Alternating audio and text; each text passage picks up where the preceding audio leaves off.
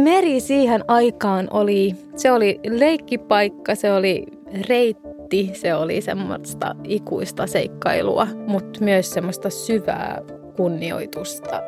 Mun sukulaiset oli jotenkin aika tiukkoja sen suhteen, miten merta pitää kunnioittaa. Joo. Vaikka siihen aikaan vielä pestiin matot meressä ja, ja tiskattiin siinä, sitä, siitä ollaan jo opittu nyt eroon, mutta kaikki tehtiin jotenkin meren äärellä.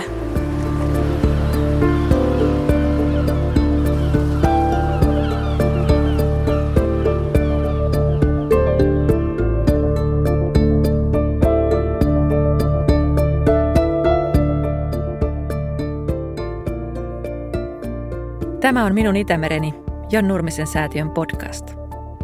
Minä olen säätiön toimitusjohtaja Anna-Mari Arrakoski Engart ja tällä kertaa seurannani on näyttelijä Alma Pöysti. Voisiko sanoa, että saariston kasvatti? Tervetuloa. Kiitos. Ihana olla täällä.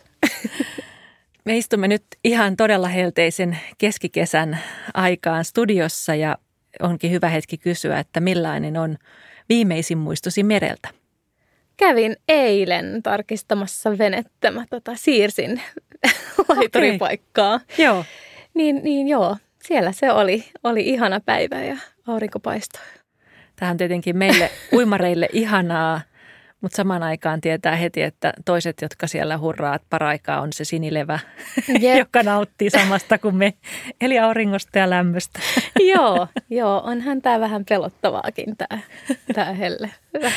Mutta ristiriitaiset fiilikset, mutta pitää nauttia. Niin juuri. Meidän just sanoa, että näin on, mutta että ajatellaan ja nautitaan niin kauan kuin voidaan. Hypätään Alma ensin sinne sun lapsuuteen, joka tosiaan on, olet viettänyt sen siellä saaristossa ja, ja meren äärellä, mutta mennään itse asiassa jo vielä hiukan taaksepäin, eli sun ihanaan nimeen. Mistä se on saanut? No, Miten se on syntynyt? Se syntyi ennen mun syntymää. siis mut on nimetty Alma Gründetin majakan mukaan ja tämä tarina menee silleen, että mun iso isäni Lasse hän oli ostanut aivan upean mahonkisen purjeveneen huhmarin ja kun ne meni ensimmäiselle purjehdukselle Ruotsiin, niin äiti oli just tullut raskaaksi ja, ja isäni oli siinä mukana ja sitten ne, ne oli myrskyssä ja ne ei tiennyt, että missä ne, ne ovat. Apua. Ja äiti oksensi johonkin saappaaseen ja oli täys kaos, Just hurja näin. myrsky. Mutta isä sitten navigoi ja hän, hän lopulta löysi ton Alma Gründetin majakan, Alma Gründets fyr. Ja ja onneksi se oli se, eikä Blinda Tuukkan tai Grohaara, koska se olisi tullut eri nimi. Totta. Mutta musta tuli sitten Alma tämän, tämän reissun mukaan ja ne oli just saanut myös tietää, että, että olin tulossa, niin tämä... Ihana. Tälleen tämä meni. Jos miettii näitä nimenantotarinoita, niin toihan on ihan suorastaan kuninkaallista lajia ja, ja jonkinnäköinen, että on ihanaa, että on tämmöinen onnen ja turvasataman tähti. Me purjehdettiin sinne sitten, kun mä olin ehkä kymmenen, vähän päälle kymmenen, niin mä soudin siihen majakkaan. Semmoinen hyvin epäromanttinen peltipurkki siinä meressä, mutta, mutta siinä lukee Alma Gründet ja mä kiipesin siihen ja vilkutin. Ihana. Siis ulkonäköhän, niin kuin tiedämme, se ei sano aina kaikkea. Ei, mutta symboliikkaa. niin, joo. juuri näin.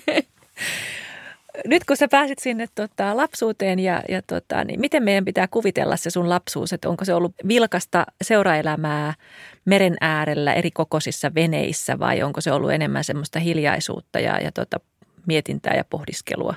Siis sekä että ton Joo. skaalan, siis molemmat mä muistan, kun just Lasse aina sanoi meille, että skrikinti skärgården, että saaristossa ei saa huutaa. Ja se oli laki meillä kyllä, että vaikka oli vilkasta ja näin, mutta just tämä, että meri kantaa äänet Joo. yllättävänkin mm. pitkälle. Ja senhän huomaa, jos istuu jossain laiturilla ja naapureilla on bileet, niin, niin kaiken kuulee. Niin olihan se toki semmoista omaa aikaa ja oleskelua. Olen hyvin etuoikeutettu ihminen ja olin etuoikeutettu pieni lapsi, koska sekä mun isän perheellä oli, tai on saari ää, Tammisaaressa, Jussaren lähellä, ja, ja sitten mun äidin puolella ukillani ja, ja mummillani oli, tai on, tai oli. Joo, aivan. He ovat nyt entäs menneet, mutta oli saari tätä Lovisan saaristossa, niin Joo. mä sain kokea näitä, näitä molempia. Ja sitten oltiin paljon purjehtimassa Lassen veneellä ja koko lapsuudeni ja nuoruuteni ja, ja itsellänikin mä sain tota optimisti jollain, kun täytin kymmenen ja, ja nykyään mulla on semmoinen Göte Boris Eekka, semmoinen ihana puinen, about viisimetrinen, jossa on kaksi pientä purjetta, semmoinen pieni, pieni purjevene, pieniä seikkailuihin. Ihana. niin se on jotenkin jäänyt, mutta tollaisia veneitä. Me ei olla oltu semmoisia silleen hurjistelijoita, että ei ole niin kuin nopeita veneitä, ei ole koskaan ollut, Joo. niin ne on jotenkin vähän vieraita. Tai Joo. mä en niin kuin koe, koe olevani kotona niin niissä, mutta kyllä, kyllä meren äärellä. Ja sitten helsinkiläinen kun on, niin on, on aina jotenkin meren lähellä Se on ihan totta, joo. myös. Mun on pakko tähän äh, optimisti jollaan pysähtyä hetkeksi. Miten sä opit purjehtimaan pienestä pitäen Lassen veneessä? Opit ne terminologiat ja sait olla mukana vai istutettiinko sut sitten niin sanotusti jollaan ja, ja anna mennä? Joo, jollain ja anna mennä ja töihin siitä, että ei, Okei. ei me ol, oltu mitenkään semmoisia pasageerare missään Just. vaiheessa, että kyllä kaikilla oli tehtävänsä ja, ja sai ja pitikin auttaa aina siinä, missä, mistä pystyi. Mutta joo, se optimisti oli just, just tämmöinen, että hyvää syntymäpäivää, tässä on tämmöinen optimisti ja sitten lähöksi. Ja Just olihan niin. se myös pelottavaa siis oppia näitä, kun sä oot yksin siinä. Just niin. Mutta oli kai isä mukana siinä alussa kyllä, mutta aika nopeasti ne kyllä kehotti itsenäistymään ja Joo. oppimaan niin kuin itse jotenkin kohtaamaan sitä, varmasti myöskin sitä pelkoa ja tuulten voimakkuutta ja, ja se kaikki, mitä siihen liittyy. Niinpä. Musta se optimisti jollailu, niin sen takia mä heti ajattelin, että miten hän sut on tähän juuri sen purjeiden ja suunnan ja kölinhallinnan jaloon taitoon opetettu, koska mut on pantu just silleen, että tässä Niin, optimisti sun? jolla. Ja, ja tota, Lappeenrannasta vesille ja sitten mä olisin ollut, Oh. että eikö kukaan tuu perään, että millä mä tämän käännän. Vähän Joo. niin kuin kauhea hiki, paniikki Oi, tuon mä tunnistan. Niin, Mutta sitten mä katsoin taaksepäin, että kyllä ne katteli myös siitä Niin. rannasta, että kuinka se pärjää. Että oli ne varmaan jotenkin varau, varaudessa. niin just varautunut, että jos ei nyt oikeasti saa kääntymään, niin haetaan hänet ennen kuin tulee Viro vastaan. Mutta optimisti on siinä mielessä ihan hyvä, että se ei, se ei mene ympäri. Joo, se on ihan se on totta. aika, aika turvallinen. On, joo. Ja se on ihana siinä mielessä, että niin kuin sä sanoit, niin oppii just sen, että, että meri ja luonto, että tuuli ja vesi, että ne on valtavat voimat ja, ja oppii sen, että miten niiden kanssa toimitaan. Ja sitten myöskin oppii luottamaan itseensä ja sit niitä, niitä hetkiä, että missä tietää, että nyt niin haluaisin jonkun tähän. Joo. Ja nyt ei ole ketään muuta. Niin, Eli pitää itse nyt ratkaista tämän tilanteen just niin. ja niin kuin miettiä Joo, tarkasti, koska kyllä se vastaus on siinä. niin. Sen mä, mä muuten tuli mieleen toi, että, että osas tai oppi kuuntelemaan sitä vauhtia ja myös purjeita, että onko ne purjeet Niin, nyt hyvin, koska se porina siitä paljasti sen. joo. Kyllä. Se, se oli joku tämmöinen sen hetki, kun mä oivalsin tuon, että hei joo, jos mä vähän käännän ton, niin nyt kuulostaa vähän erilaiselta, kun sä otit lähellä sitä merenpintaa. Se on ihan totta. Se on itse asiassa toi on hyvä, hyvä tota, huomio. Se on suorastaan parempi kuin ne, ne, ne nauhat Joo, ää, siellä purjeessa. Mä muistan aina, että mun ne koko ajan liikkuu, että mä en niinku, ah, ihanaa Voin- kuulla, kun mäkään en saanut niitä. niin, jotenkin ei koskaan asettunut niin, että no nyt olisi hyvä halssi, että pidät toi. Miten niin, että toi toinenhan on tossa ja toi toinen ja nyt se taas liikkuu. Joo, Niin, sekunnin ehkä, mutta Niin. ei semmoista. just niin. niin sä oot ihan oikeassa, että se, se ääni tai sitten sä näet jotenkin semmoisen timakkuuden siinä, siinä purjeen pinnassa ja tun, tuntuu, että hei nyt mä annan olla ja annan Ja ne sen. jännitteet myös Joo. niin kuin köysissä ja ruorissa, että mikä, Joo. aha, nyt alkaa olla joku balanssi tässä. Kyllä. Ei. Ja sitten tulee myöskin se hetki, kun on vähän sitä mieltä, että vitsi, mä oon hyvä. Niin sitten purjeet paukahtaa ja ne on niin kuin let's. Ja vauhti putos ja kaikki on ihan niin kuin noloa. Mutta. Juuri näin. Kyllä, se, kyllä sä oot hyvin nöyränä äkkiä siinä. Joo. Ja sitten pitää vaan taas jatkaa, että näin se on. No minkälainen oli sitten kymmenvuotiaan Alman meri? Se oli siis kesät ja talvet myös. Me mentiin tota, sinne Tammisaaren saareen myös hiihtäen ja, ja autollakin. Oho. Kun muistelin tästä, mä, mä varmaan ajoin autoa sille eka kertaa, kun olin jotain kolme isän sylissä. Mutta sitten kun mä olin 15, niin mä sain ajaa siis yksin, koska eihän siinä ollut mitään liikennettä eikä mitään, niin mä, mä ajoin jotain 80 siinä Lahdessa. Se oli aivan fantastista. Ihan varmasti. Ja oli niin hyvät jäät Niin vielä. sitä just kysyä, että, että sua ei pelottanut eikä perhettä ollenkaan, että tota, te voisitte upota sinä ja auto. Äh, no me oltiin kyllä kokeiltu, siis porottu ja, Joo. ja, ja näin, että, että se oli paksua jäätä. Että. Joo. Mutta kyllähän jännitti ihan sikana. Äitiä varmasti vielä enemmän. Oi mieletön. Tämä Joo. on just semmoisten kaikkien, meinasin sanoa poikien, nyt en ehkä halua sukupuolistaa tätä ihanaa au- vauhdinhurmaa autoilussa, mutta just kun siellä jäällä voisi niin hyvin driftata ilman, Joo. että on pelkoa, että törmää jo heti seuraavaan. siis se vapaus, mikä Niin. siinä oli. Joo, on se varmaan jäänyt mun jotenkin selkäytimeen toi, toi kokemus. Mutta joo, mutta siis meri siihen aikaan oli, se oli leikkipaikka, se oli mm, reitti, se oli semmoista ikuista seikkailua. Mutta myös semmoista syvää mm, kunnioitusta. Ja sitten mun sukulaiset oli jotenkin aika, ei nyt ankaria, se on väärä sana, mutta tiukkoja sen suhteen, miten merta pitää kunnioittaa. Joo.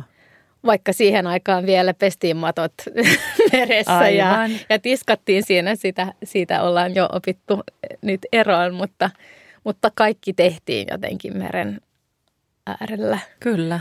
Ja sitten myös niin kuin se voima, mitä siihen liittyy ja myös se niin kuin ehkä kaauksen elementti, että sitä ei voi hallita. Joo. Niin ehkä myös semmoinen ihmisen paikka siinä Niin, kaikkeudessa ja luonnon lähellä, niin, just se. niin se oli aika konkreettista, Joo. sanoisin. Joo. Mutta hirveän hauskoja seikkailuja meillä kyllä oli. Meillä oli semmoinen perinne kuin sjöslaget, mikä me kerettiin merilevää mun Okei. mun veljen kanssa pitkin kesää ja sitten oli se yksi semmoinen iso meritaistelu tai tämmöinen Joo, kyllä. meritaistelu. päivä koko suku oli mukana siinä. Yksi oli merenneito ja toinen oli joku sykloppi ja, ja näin. Ja sitten heitettiin sitä me- merilevää. Toisten päälle, ihanasti. Mutta ei ollut sinilevää. Nimenomaan, Ei- joo. Ne oli ihan, Varmaan oli jokasta ja. Joo. niin, rakkolevää. ja kaikki jollat ja, ja kaikki niin kuin Mukana taistelussa, ihanaa. Joo, patjat ja, ja kaikki. Mutta sitä Lassen purjevenettä, siihen ei saanut heittää sen mä. Se oli pyhä. Just näin, että kaikki muu, mutta ei, ei tämä. Just näin. Meri täynnä mahdollisuuksia, sieltä se kuulostaa. Joo, joo.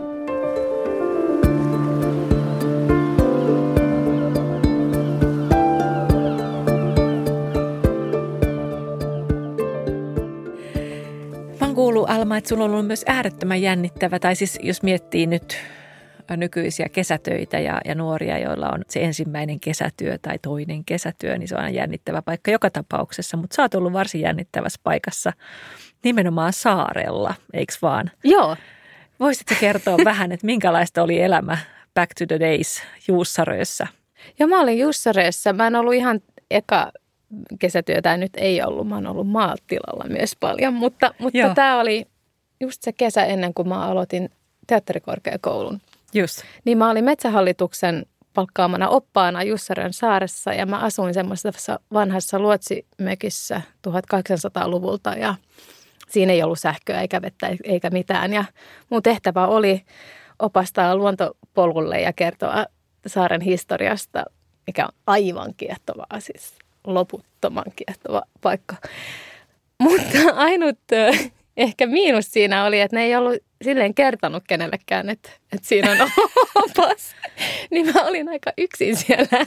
Just. Mutta mä luin niitä Shakespearea ja kaikki tehtävät, mitä piti lukea ennen, ennen tota Teakin aloittamista ja kävin lenkillä ja siinä oli merivartiosta myös ja ne piti mut vähän silmällä sille, Just. missä toi nyt kulkee. Ja, ja tota, mutta aina välillä joku turisti tai joku ohikulkija eksy sinne ja mä, mä niitä op, opastin sitten hirveän innokkaasti, kun mä olin lukenut kaiken sitä saaresta.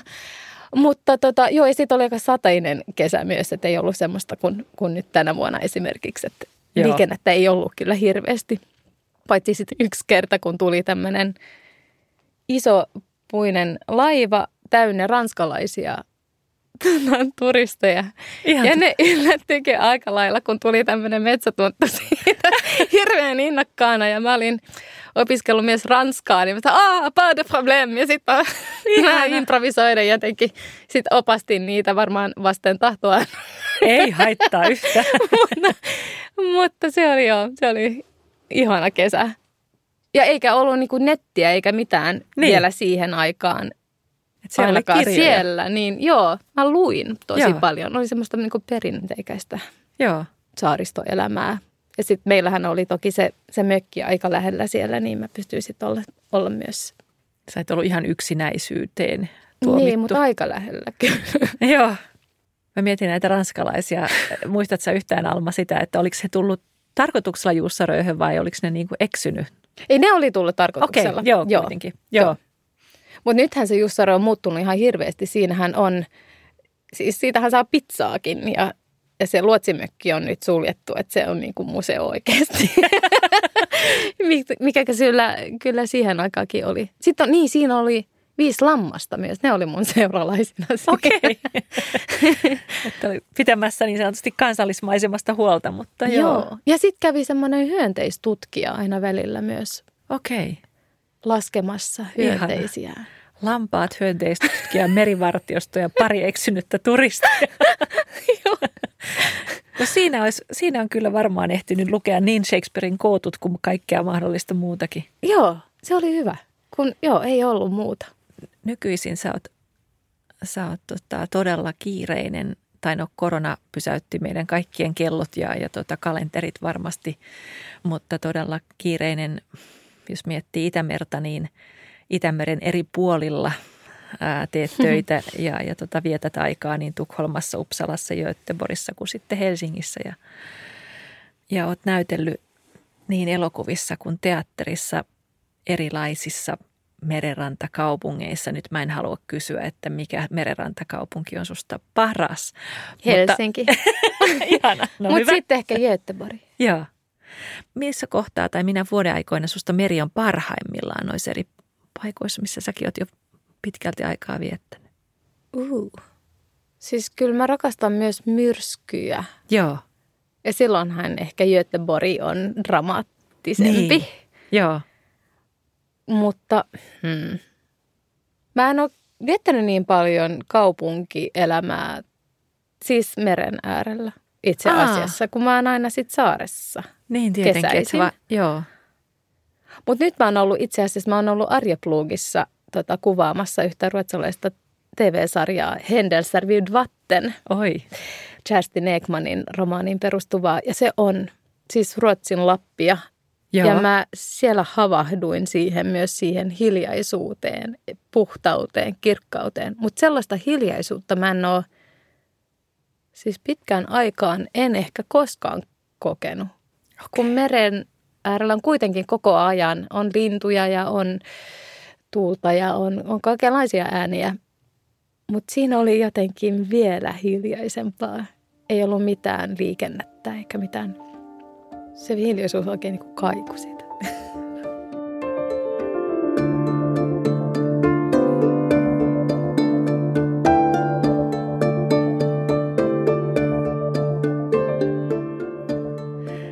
Mä olin aivan yllättynyt, kun sain tietää, että sä oot oikeasti myös mehiläistarhuri. Joo, se oikea termi on kai mehiläishoitaja tässä vaiheessa. Anteeksi. Saat anteeksi, koska eihän tästä nyt kukaan tiedä. Mutta nyt kun mä oon opiskellut asiaa, niin jos, jos tota, mulla on siis kaksi mehiläispesää ja tämä on niin kuin, kyllä ihan vaan harrastus. Joo. Ja sitten mä oon, on tämmöinen hoitaja. Mutta jos se olisi, olisi jotenkin No, se siitä.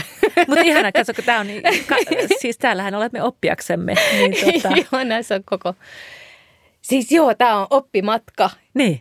Mehiläisten maailma ja hyönteiset muutenkin. Ja vielä ihmeellisempi on musta Alma se, että ymmärtääkseni sä oot pienenä nimenomaan pelännyt mehiläisiä, mikä yhdistää meidät todellakin. Aha. Mä pelkään niitä edelleenkin ja sen takia Joo. musta on todella mielenkiintoista, että sä oot sitten ottanut harrastukseksi tämmöisen eläinlajin hoidon, joka on aiheuttanut, jos ei nyt kauhua, niin ainakin pelkoa. Joo, kyllä sekin meni niin selkäytimeen. Mä astuin ampiais, maaampiaispesään, kun mä olin viisi. Just. Mitä sulle tapahtui?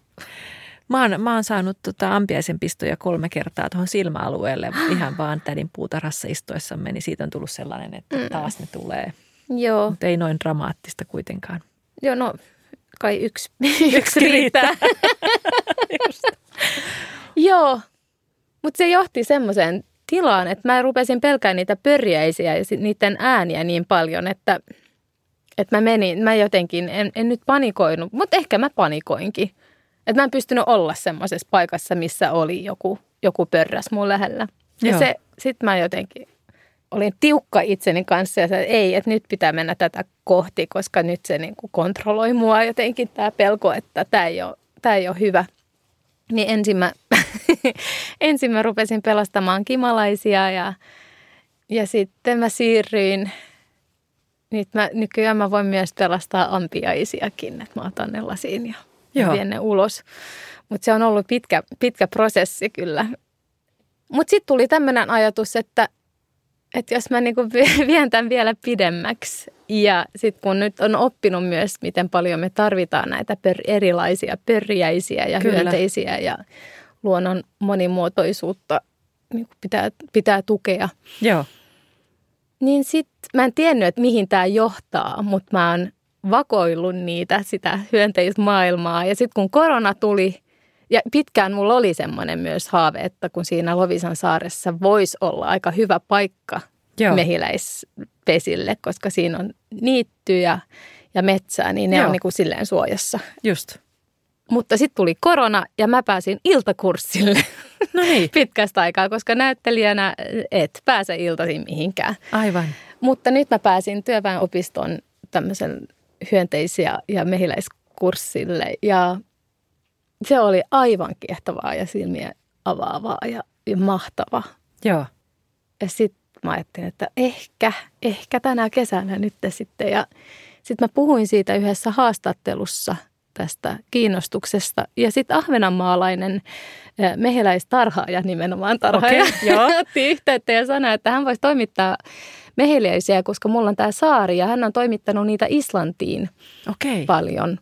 Ja jalostanut mehiläisiä just semmoisen niin saarielämään, että ne on hyvin rauhallisia ja kilttejä, mutta ne kestää myös niin kuin kovat säät just, ja näin. Joo.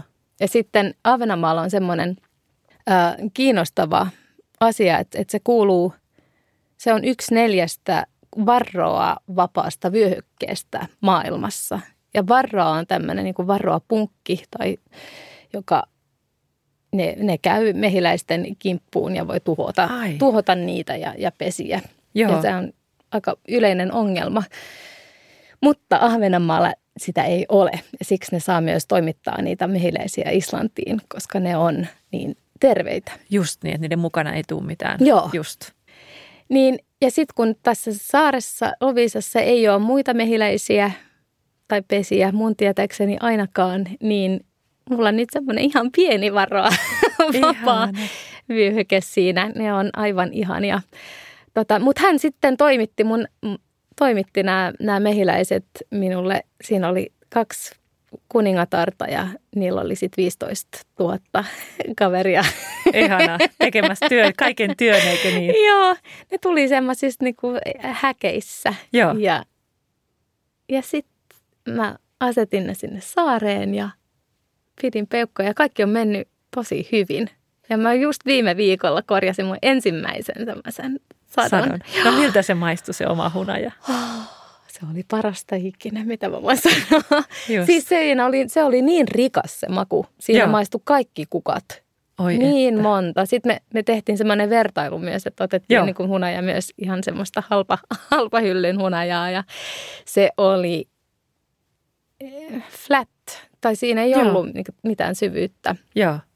Niin on se rikasta.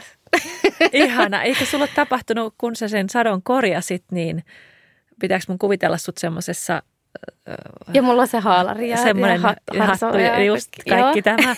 Ja mikään ei tapahtunut mitään pistoksia eikä mitään ja se on Ei ole vielä pistänyt kertaakaan. uskomatonta. Joo. So far so good. Mutta ne on todella kilttejä. Ihana tämmöinen ristiriita itsessään, että kilttejä mehiläisiä, mutta Joo, joo. sanos muuta. Niin. Mutta ne on. Joo, ne on, ne on ihmeellisiä. Ne myös varoittaa, siis nehän ei pistä heti. Jos ne pistää, niin sitten ne kuolee. Mutta jos ne sanoo, että älä nyt tuu tänne, että tämä on meidän paikka, niin sitten ne e- ensin ne varoittaa, että ne tulee vaan silleen, ne tök, tökkää. Ahaa. Ja sitten pitää ymmärtää lähteä. Joo. Tai sitten vaan on siinä rauhallisena, niin sitten ne jotenkin, Joo. ne on varoittanut, mutta ne ei sitten pistä. Mutta miten paljon töitä ne myös tekee. Et ensimmäisenä vuotena mä en korjannut mitään satoa ja ne sai pitää sen huonajan koko talven yli ja sitten sai vielä sokerivettä ja, ja näin. Mutta se on hirveän painava ja joo. Siinä on Ihana. vahaa, siinä on propolista, siinä on kaikki, kaikki mitä ne on. Mutta pystytkö sä nyt, jos, jos tota, tämä COVID-19-virus vapauttaa meidät jälleen elämään, eli jonkinnäköistä toimeliasta elämää, niin pystytkö yhdistämään tämän sun suhteellisen kansainvälisenkin näyttelijätyön ja, ja tota mehiläisten hoidon? Toivottavasti. Tämä on nyt tarkoitus. Joo. Nehän hoitaa itse itsensä ei- parhaiten, mutta mä käyn siellä kerran viikossa tai joka kymmenes päivä ainakin ja, ja katon, että niillä on tarpeeksi tilaa. Joo, Se on nyt se ehkä se olennaisin okei. Okay. asia, että ne ei lähde sitten parveilemaan, jos, jos tulee liian, muualle. niin, jos tulee liian ahdasta, koska sellaistahan voi, voi tapahtua. Ja Okei, tänä vuonna on ilmeisesti ollut aika paljon parveilua, mitä mä oon seurannut. okei. Näissä. Onko tämä tota, uusi harrastus maadottanut sut jotenkin vahvemmin vielä luontoon tai onko se tuonut sun elintapoihin uusia tuulia tai muutoksia? Mietin sitäkin, kun äsken puhuttiin tässä mattojen pesusta mm. Meressä tai järvessä yhtä lailla. Niin, Ihan niin kuin pestiin myöskin ennen mökeillä, öö, oli se sitten järvivesi tai merivesi tosiaan astiat ja meri oli monelle kansainvälisestikin se on ollut pitkään roskapaikka ja Joo. sinne on upotettu ties mitä myrkkytonreita onneksi sun muuta. Kyllä, oh. että ne Ice Age-elokuvat pikkulapsille, niin ne, ne ei ole yhtään kaukana totuudesta, jos miettii vuosikymmeniä taaksepäin, että nythän se on kaikki kiellettyä, mutta, Joo. mutta että siitä ollaan tultu aikamoinen matka ja nyt mä mietin, että onko nämä mehiläiset saanut sut muuttamaan vielä jotain muuta.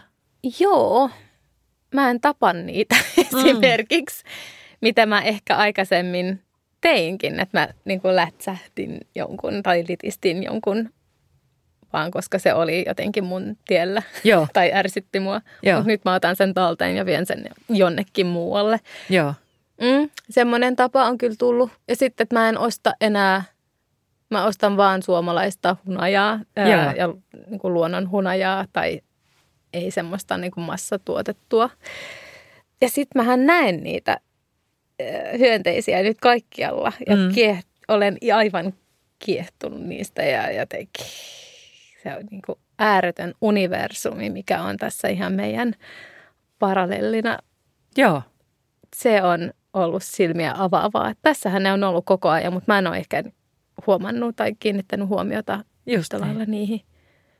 Mä oon ollut enemmän kiinnostunut just kaloista ja kukista ja, Joo, ja näin. Mutta nyt tämä hyönteisuniversumi on, on, avautunut. on joo. Joo, Sitten stadissahan se on myös äh, hauskaa, koska onhan näitä pesiä myös tosi paljon, Joo. mitä mä en tiennyt aikaisemmin. Että niillä on, niinku, niitä on katoilla ja siellä sun täällä.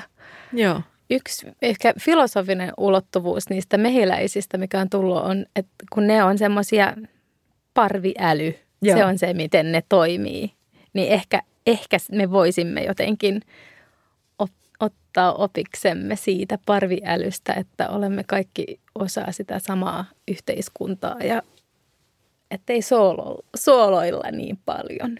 joo. Kaikilla on niin kuin yhteys ja mm, yhteiskunta, mutta myös niin kuin luonnon kanssa oleminen, että Aivan. kaikki on yhteydessä.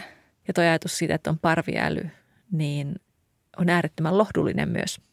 Joo, Että ihan kaikkea ei tarvitse ihan itse keksiä, vaan ottaa siitä parvesta sen jo keksityn hyvän asian tai tavan ja käyttää sitä.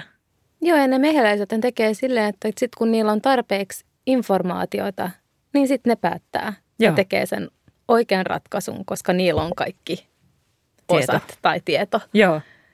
Mutta ne ei päätä ennen kuin niillä on se tieto. Ja ne vähän sulattelee sitä ja sitten, okei, okay, nyt tehdään näin. Just nyt näin. lähdetään sinne. Tai nyt tuotetaan uutta kuningatarta.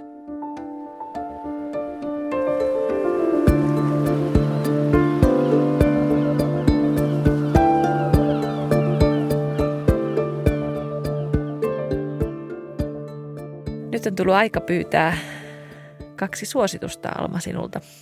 Mitä mereen liittyvää teosta voisit suositella kuulijoille? No mä ajattelin suositella Skärgårdsteatternia, Oi, saaristoteatteria, joka on kulkenut saaristossa jo yli 50 vuotta ympäri, joo, ympäri siis ihan Turusta Sipoon saaristoon joo, ja Ahvenanmaalla. Ja tänä vuonna ne tekee Trettondagsafton. Ja ajatushan siinä on ollut, että viedään teatteri sinne, missä sitä ei, ei muuten ole. Mun täytyy myöntää, että tämä oli mulle uusi vinkki ja nyt mä voin raahata lapset.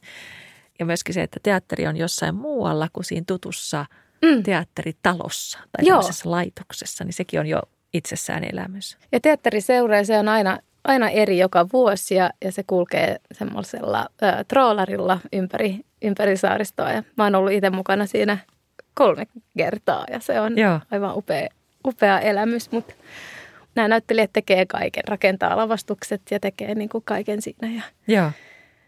No entäs sitten yksi paikka, jota haluaisit suositella kesällä retkikohteeksi tai nähtäväksi? No ehkä tämä mun kokemus oppaana Jussaren saaressa tota, on pysynyt sen verran lujasti minussa, että, että sitä kyllä suosittelen. Mutta siis se saaren historia on aivan kiehtovaa. Joo. Se oli jo 1800-luvulla, siinä oli tämmöisiä, oi mikäköhän se on, dagbrot, mutta siis ra- rautakaivoksethan siinä on ollut Niin, eikö se uskomatonta? Saarella. saarella. Ja Joo. siinä vangit oli siis silloin 1800-luvulla Joo.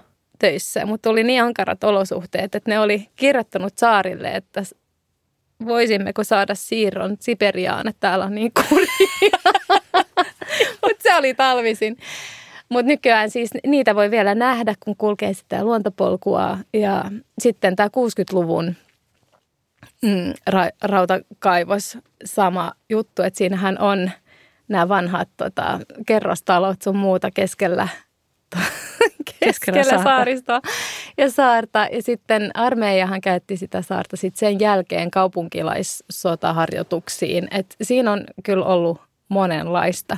Mutta sitten se luonto, mikä siinä on, on aivan ihmeellinen ja, ja tota, ne kalliot ja, ja myös, myös ton kaivostoiminnan jälkeen, mitä niin lohkareita ja semmoista sirpaleita ja kaikkea, mitä ne on jättänyt, se on aika kiehtovaa.